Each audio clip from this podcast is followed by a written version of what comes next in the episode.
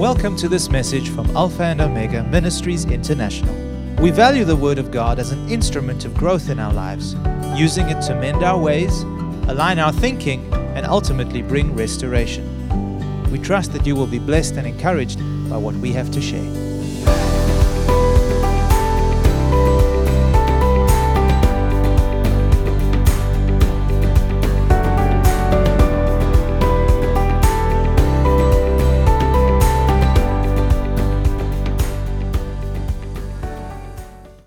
I want to continue on the same theme, yet add to it this afternoon concerning the characteristics of spiritual maturity.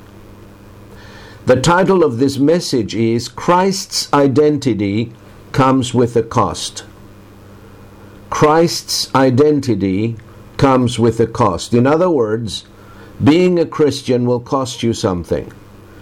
And today we're going to, by and large, speak of that cost. So we read our foundational scripture once again from the book of Hebrews, chapter 11, verses 24 through to 26. Hebrews chapter 11, verse 24 through to 26.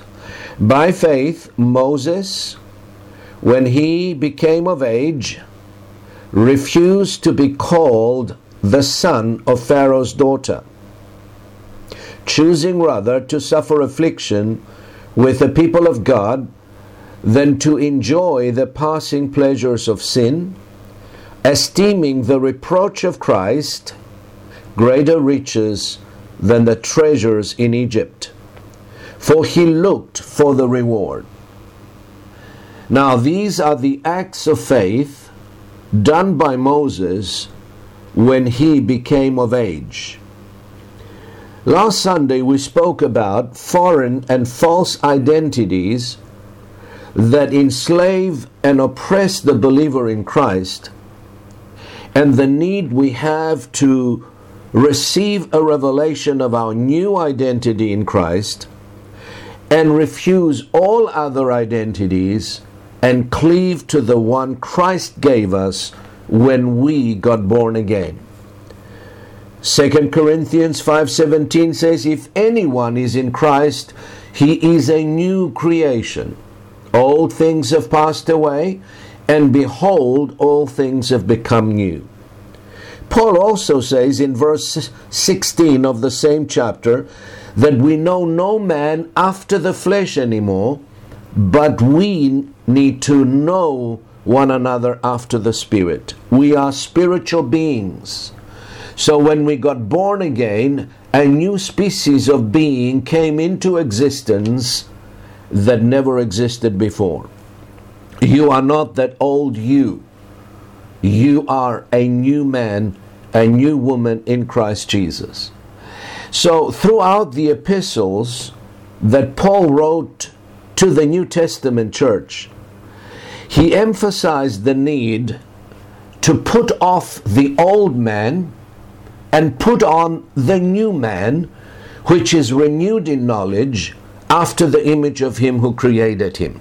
Now, before we embrace this new identity, we have to forsake and renounce the old identity, the old man, the corrupt man, and put on the new man which is renewed in knowledge according to the Word of God after the image of the one who created him. Now, we are only able to do this as our minds are renewed with the Word of God and we come into the realization and the revelation of who we truly are in Christ Jesus. The word says that Moses was able to, to reject and refuse that false identity, like being the son of Pharaoh's daughter, which was given to him by the courts of Pharaoh. Only as he came of age, it was when he grew up, when he began to understand and realize who he really was, that he began to reject and refuse those other identities that Egypt placed on him. Now, the key here is spiritual maturity, growing in the knowledge of our Lord Jesus. A mature believer has not only the discernment to recognize, but also to resist and reject these false identities. Identities such as you're a failure, you are worthless. You are an old sinner saved by grace. You're a worm. You'll never amount to anything. You are weak. You are poor. All of those things that have nothing to do with a new creation. And we need to rise up as we renew our minds and begin to reject those identities, reject those words, declaring and confessing boldly who we are in Christ Jesus. Now, notice though what follows once Moses refused this false identity, being or being called the son of Pharaoh's daughter. The Bible says when he refused that identity, he entered into affliction with the people of God rather than enjoying the passing pleasures of sin he esteemed the reproach of Christ greater riches than the treasures of Egypt, for he looked to the reward that comes from God. Now, and this is the, the, the heart of my message today. Our identity in Christ comes with a cost. There is a price attached to it. Carrying the name of Christ comes with a price. The cost is outlined by our Lord Jesus in the words he spoke to those who desired to follow and come after him. Let's read those words together. These words are foundational for every born again believer who desires to follow Christ. Matthew chapter 16, verses 24 and 25. Matthew 16, verse 24 and 25. Then Jesus said to his disciples, I'll wait a few seconds until you find this reference. Matthew's Gospel 16, 24 and 25.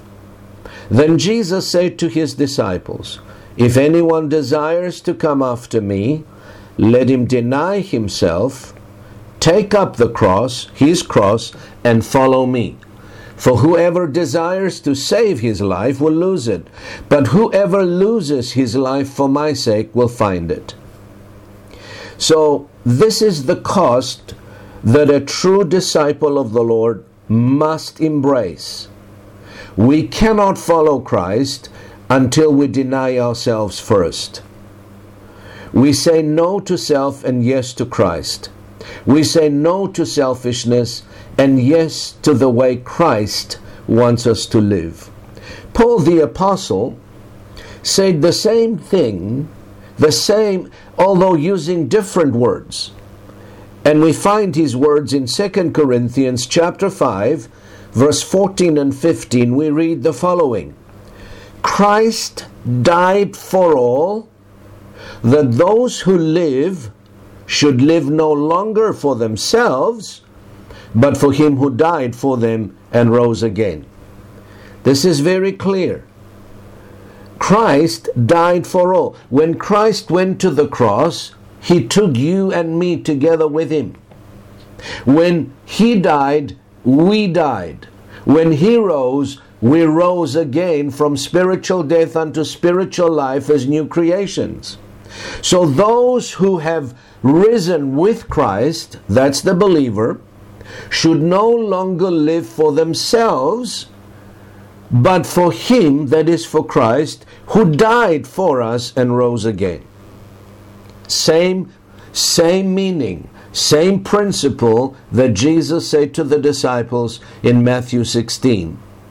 Now, there is a measure of affliction and suffering in accepting this new identity as we deny ourselves and choose to follow Christ. Paul the Apostle understood this very well and he taught it to the believers in his day and age.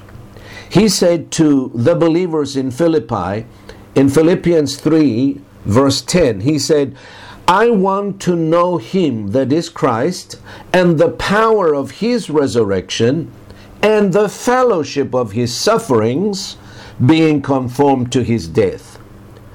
Please note that Paul desired to know not only the power of his resurrection, but he also wanted to share in the fellowship of Christ's sufferings. Now, identifying with Christ, being a Christian, having the name of Christ, requires that we also suffer for His sake when we are called upon to do so. Peter told us that.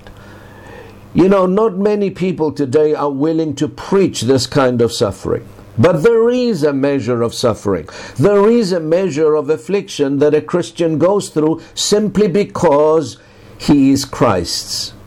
In 1 Peter 3:14 we read, "But even if you should suffer for righteousness' sake, you are blessed." You see the suffering that the word speaks about is for righteousness' sake, is for standing up for righteousness, standing up for what you believe, standing up for Christ and His word and His teaching without compromise. So Peter says, But even if you should suffer, not for evil doing, but for righteousness' sake, then he says, You are blessed. Why? Because the Spirit of Christ rests upon you. Paul said to Timothy along these lines the following, and I'm going to read them to you. You don't have to find them. It's found in 2 Timothy chapter 3 verses 10 through to 12. Writing to one of his spiritual sons, he says, Timothy, you have carefully followed my doctrine my manner of life, my purpose, faith, long suffering, love, perseverance, persecutions, afflictions which happened to me at Antioch, at Iconium, at Lystra. What persecutions I endured. And out of them all, the Lord delivered me. Yes, and all, all who desire to live godly in Christ Jesus will suffer persecution. Please note what Paul says. All, that is without exception, all who desire to live a godly life in this evil present world will suffer a measure of persecution. Now, if we're not suffering any form of persecution or rejection from the world at all, then I believe we need to examine ourselves whether we are truly living a godly life. Because if the word says, all who desire to live godly lives in this evil present world will suffer persecution. So if I am not suffering any form of rejection from the world or persecution, then rightly I need to ask myself, am I living for Christ?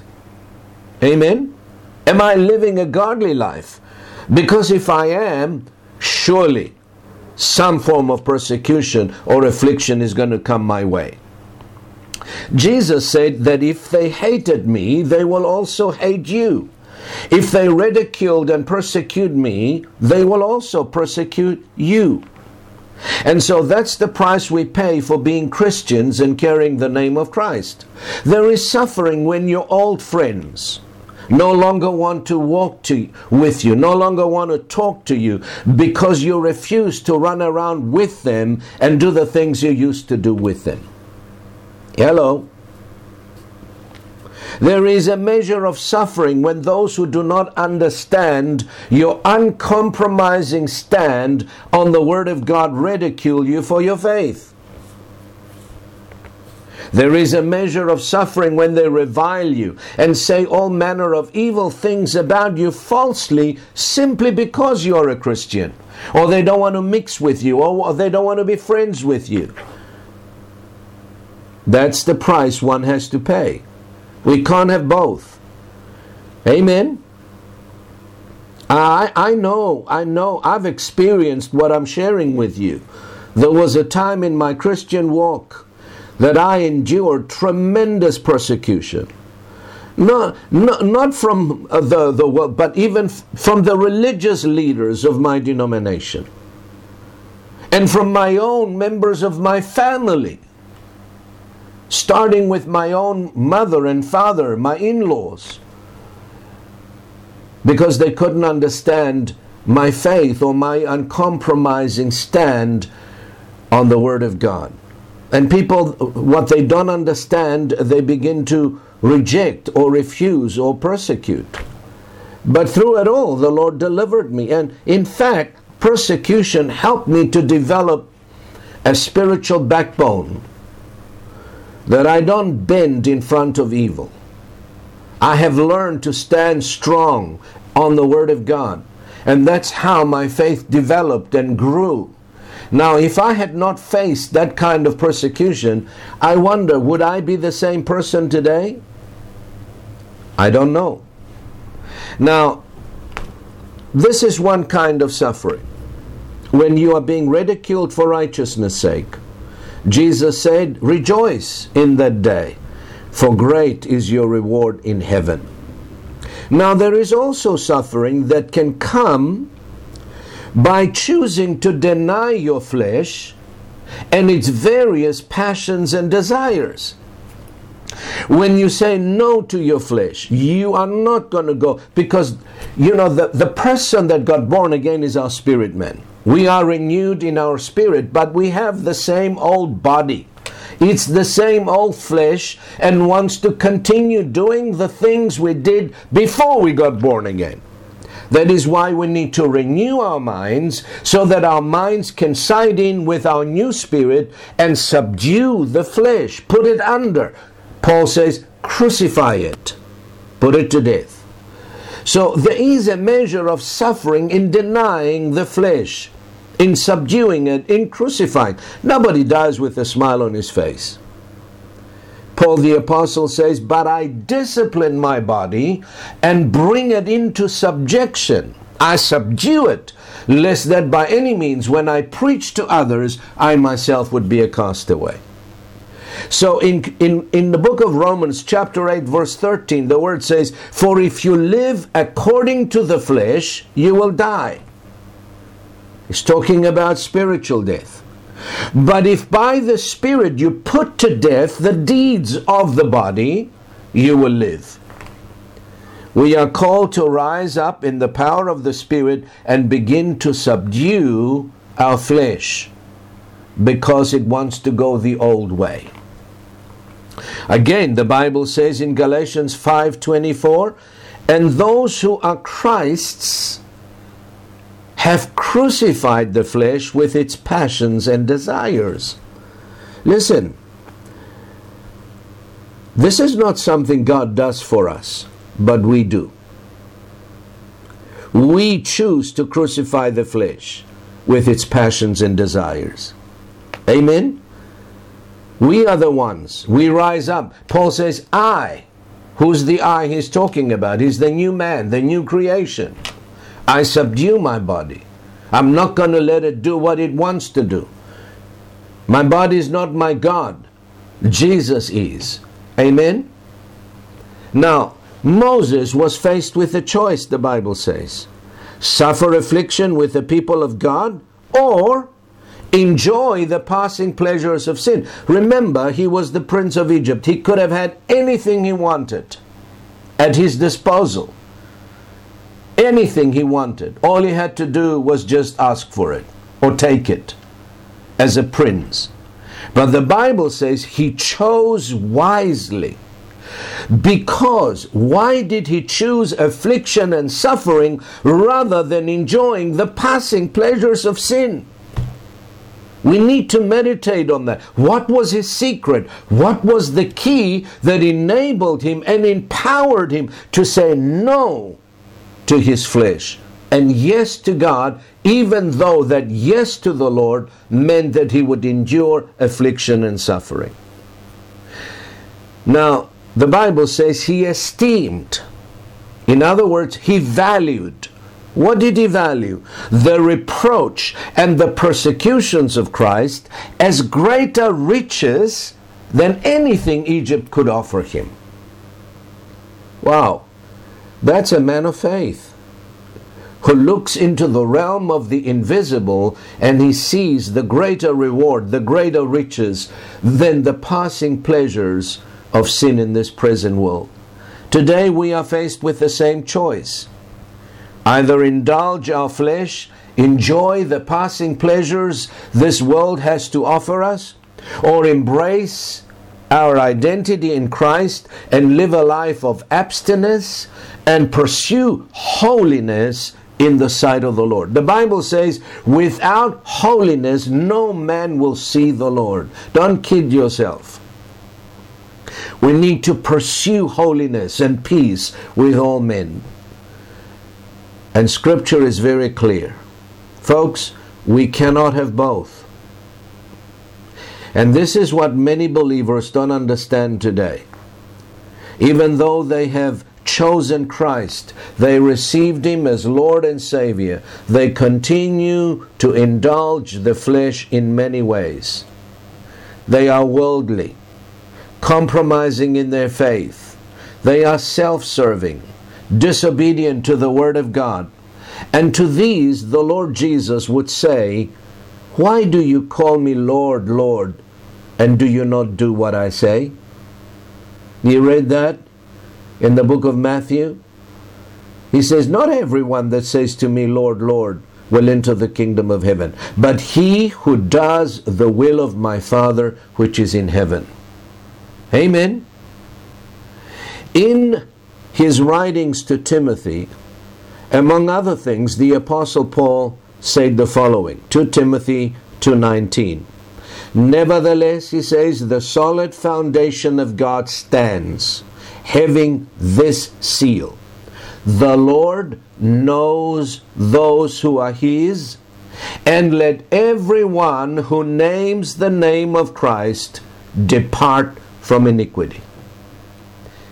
Everyone who names the Christ, in other words, everyone who carries the name of a Christian, depart from iniquity. So, embracing this new identity in Christ and carrying the name of a Christian requires us to depart from all manner of sin and iniquity. And this is the price we have to pay. We cannot have, po- we cannot have both. Peter understood this principle, he taught it, and he wrote to the believers in the early church. He says in his letter in 1 Peter 1:13 he writes, Therefore, gird up the loins of your mind, be sober, rest your hope fully upon the grace that is to be brought to you at the revelation of Jesus Christ. He goes on to say, as obedient children, not conforming yourselves to the former lusts, as in your ignorance, but as he who called you is holy, you also be holy in all your conduct, because it is written, Be holy, for I am holy. And he says, If you call on the Father, who without partiality judges according to each one's work, conduct yourselves throughout the time of your stay here in fear, godly fear. For it is the fear of the Lord, the deep reverence for God, that enables one to depart from iniquity. And then he goes on to say, knowing that you were not redeemed from your former conversation or aimless conduct with uh, you were not redeemed with corruptible things like silver or gold but with the precious blood of Christ as of a lamb without blemish and without spot now let me share the secret of Moses what empowered and enabled him to be able to choose what he chose. The secret to Moses' cho- choices was his ability to look and see the reward that awaited him. The Bible says, if you look at it, he looked to the reward. He looked to the prize that awaited him. In other words, he was able to forsake and reject his false identity. He was able to endure the affliction and the suffering, deny the passing pleasures of sin. He was able to esteem, to see uh, something greater and far better than anything that Egypt could offer him. The ability to deny self, the ability to subdue the flesh, and all of the glitter that the world has to offer us today comes from seeing the reward which comes from God. Having eyes to see what awaits us. The reward of hearing the Master's voice saying, Well done, thou good and faithful servant. How many of us want to hear those words from the lips of the Master? That when we see him face to face, he will welcome us with open arms and say, Well done, my son. Well done, my daughter. Well done, you good, you faithful servant. You remained faithful. You remained obedient. You obeyed my voice. You did what I called you to do. You forsook the old lifestyle and the sinful way of living, and you chose to invest your life in my kingdom and further the influence of my kingdom as an obedient servant of the Lord. Well done, you good and faithful servant. Enter into the joy of your Lord. How many of us want every single person who's born of the Spirit of God would love and looks forward to hearing those words from the Master's lips? That's the reward that Moses looked to. Amen. The reward of seeing your children and your grandchildren saved and blessed with the blessing of the Lord the reward of seeing the promises of God fulfilled in your life. I've always maintained this confession. If you will seek to be found in the center of the will of God, God will take care of everything in your life. Your children, your grandchildren, your finances, your protection will be taken care of because you're living in the will of God. That doesn't mean you're not going to have affliction. That doesn't mean you're not going to endure a measure of affliction and suffering because it goes with the territory. You will be afflicted. You will endure suffering. But so what?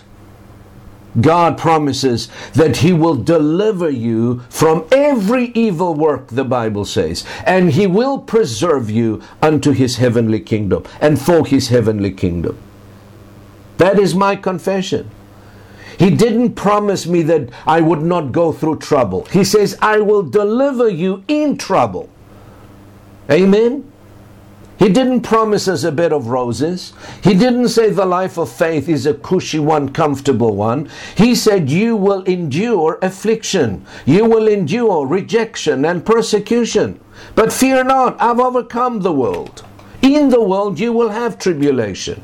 So don't be surprised. Don't think you're the only one with a unique problem. All over the world, your brothers and sisters are enduring the same afflictions because we are in a foreign territory. The Bible says that the God of this world is Satan. Amen? So don't, don't let it surprise you. Don't be surprised when you endure, when you are faced and confronted with these things. Christ in you is greater than all. Fear not, he says, for I will help you. I will hold your right hand, saying, Fear not, for I am your God. I will deliver you. I will help you. I will save you. I mean, what a promise. Amen. The reward of seeing the work of the Lord that He has given you to do in this world completed. The reward of seeing the Lord Jesus face to face when that day comes and receiving from His very own hand the crown of glory and honor and splendor that He will give to all His faithful ones. That's the reward that Moses saw, and that is the reward that we must keep our eyes on not on the glitter and the and the and the false happiness that this world offers us. It's the reward that will endure forever. For he that does the will of god the bible says will endure forever. But the passing pleasures of sin endure only for a while. It's temporary. All of the above that i've mentioned to you are greater riches than the treasures this world has to offer us. Amen? Now, unless we see by faith these eternal rewards that await the obedient and faithful disciple, we are going to continue indulge the flesh, try to live in both worlds and live a life of compromise and mediocrity. I don't want to live a life of compromise. I don't want to be mediocre. I want to be on fire for God. I want to I want to pursue the will of God and the face of God all the days of my life until he takes me home. Don't you want the same? Amen. Opportunities are given to us every single day to serve God, serve Christ, and be a servant to the kingdom and to those whom God has placed in our sphere of influence. Folks, Jesus died for something far better than a, than a mediocre life, than a compromising life. He died so that we could have life, the Bible says, and even more abundantly. And so, remember this. Yes, we have a new identity. We are new creations in Christ. We are victorious in Christ. We have been forgiven. We have been redeemed. We are the blessed of the Lord. We have been redeemed from spiritual death. All of these blessings, all of these identities are ours. They belong to us. But remember, when you strap on that identity of being called a Christian, remember that comes a price with it. And the price is abstinence, denying the flesh, subduing the desires of the flesh. Amen? And living a godly and a holy life, pursuing the presence of God, so that you may become a witness and a testimony, so that others may see the glory and the light of God in you and want to know the God that you serve. Amen. Praise the Lord. So let's pray. Heavenly Father, we thank you for this message today, for this word. Thank you that you are reminding us once again that we are your children. We are the children of the living God. You are our Heavenly Father, and we are your children. But there is such a responsibility that is placed upon our shoulders to live as children of God. Your word says, As many as are led by the Spirit of God, these are the sons of God.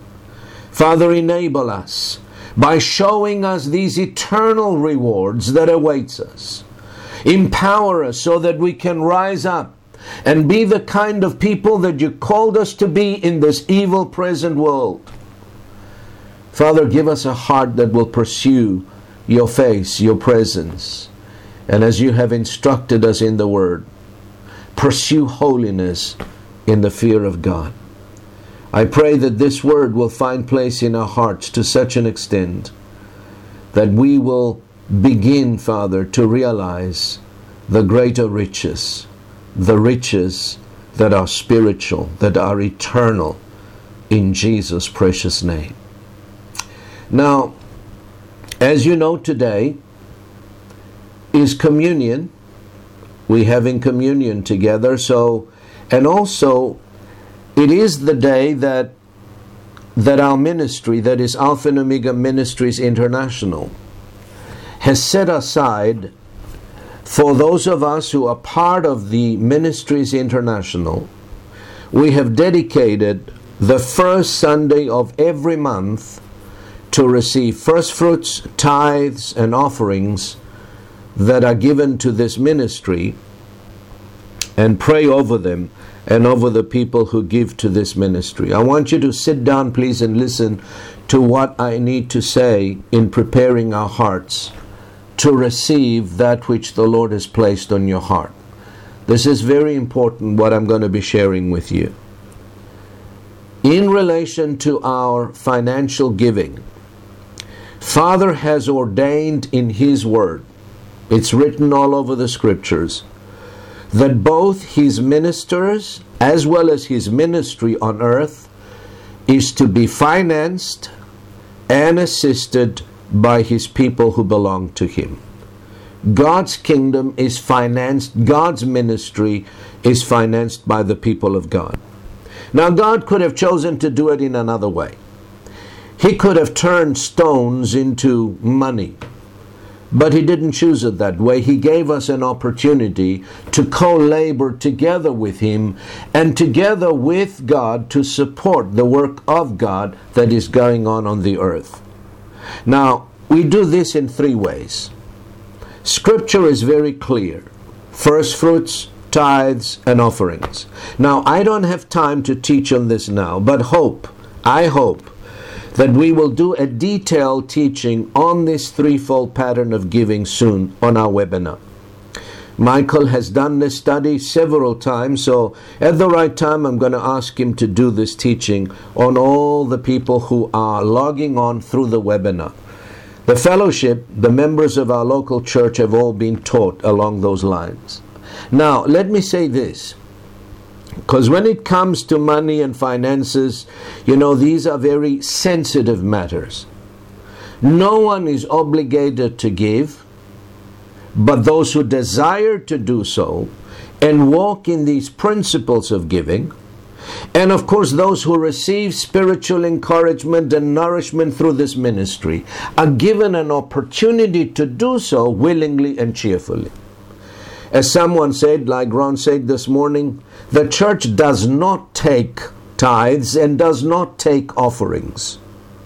We merely receive them in the name of the Lord. God doesn't take anything from you but he receives your free will, your, your, your, your, your generous giving unto him and to the work that is done here on earth.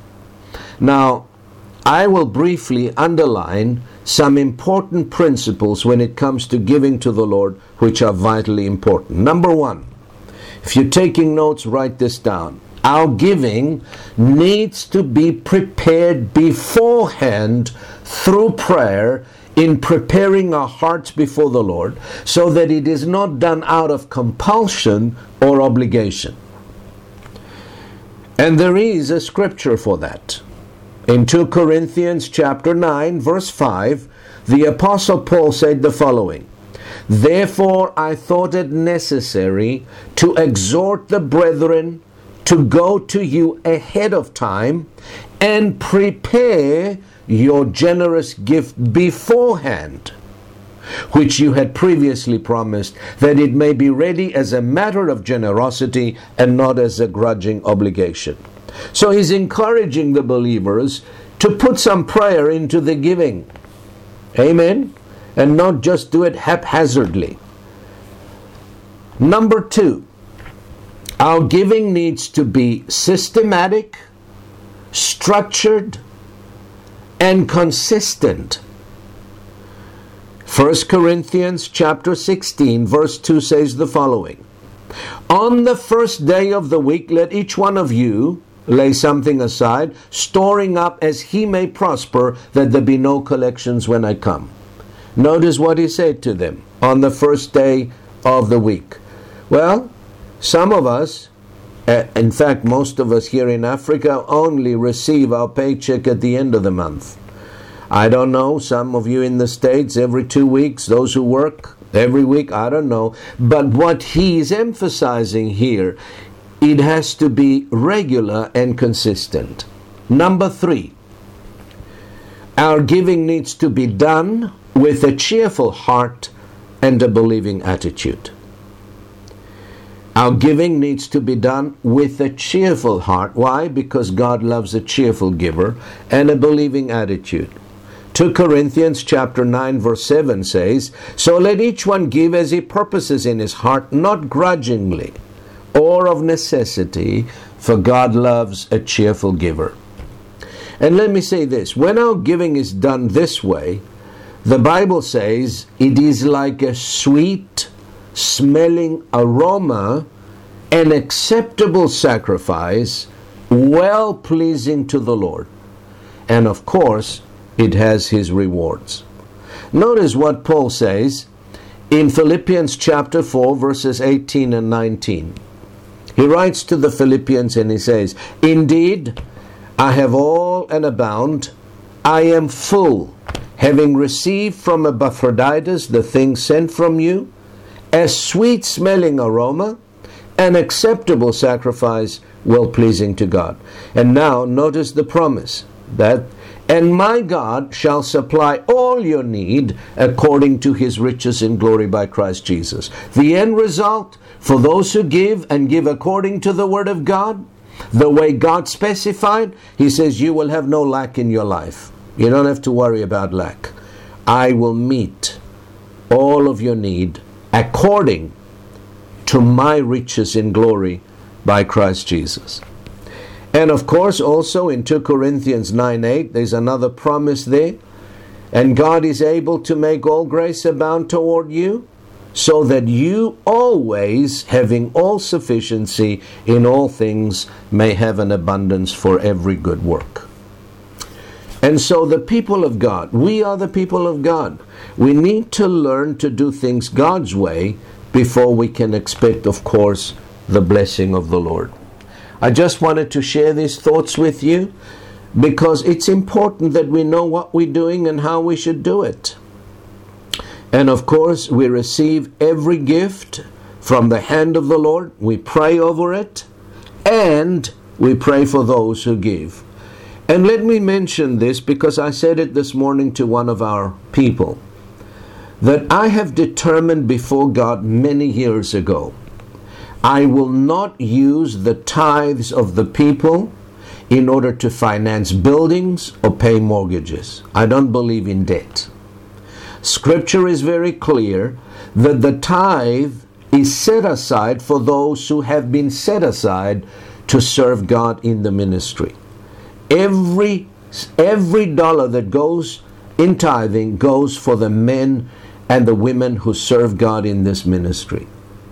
Now, the offerings, of course, go to maintenance of the buildings and all the other things that we need to do in order to maintain. But the tithes will never go into a building project. If God wants to give us, and He has given us a building that is debt free, and we praise God for that. So, in conclusion, I want to pray for the gifts that we have received. Some of you already have done it through electronic means I know today with modern technology it is done with a click of a button, but I want to caution you don't do it out of habit, don't do it out of compulsion. Do it the way God says do it. So I want to pray over the gifts. Father, I want to thank you for every gift that was received in the hands of our ministry this month. I pray over it with, with a grateful heart, Lord. We sanctify it, we present it to you, and we ask you, Heavenly Father, to give us wisdom in order to distribute it accordingly to the, to the work of God. And we thank you for it. We pray that the seed that is sown bear much fruit to those that have given. I pray for the givers of our ministry, for the businessmen, for those that consistently and generally give in support of this ministry because they believe in what we do and they believe in the mission that we have been given from you and they believe and trust the word that is ministered throughout this ministry. I pray for them. I pray for the families, Father. I pray for the business. I pray for their employers. I pray for the places of work that you would bless them abundantly in accordance with your word. You promise that you will open the windows of heaven and pour out a blessing. And I pray that that blessing would do a great work in the midst of them. Not just in the finances, Father, but in the spiritual walk with you, in the relationships, in the marriages, in the children, in the grandchildren, according to the Word of God. And we thank you for it. In Jesus' name. And everybody said, Amen and Amen. Thank you for listening to this message. For additional resources or more information about this ministry, come and visit us at alphaomegaint.org.za.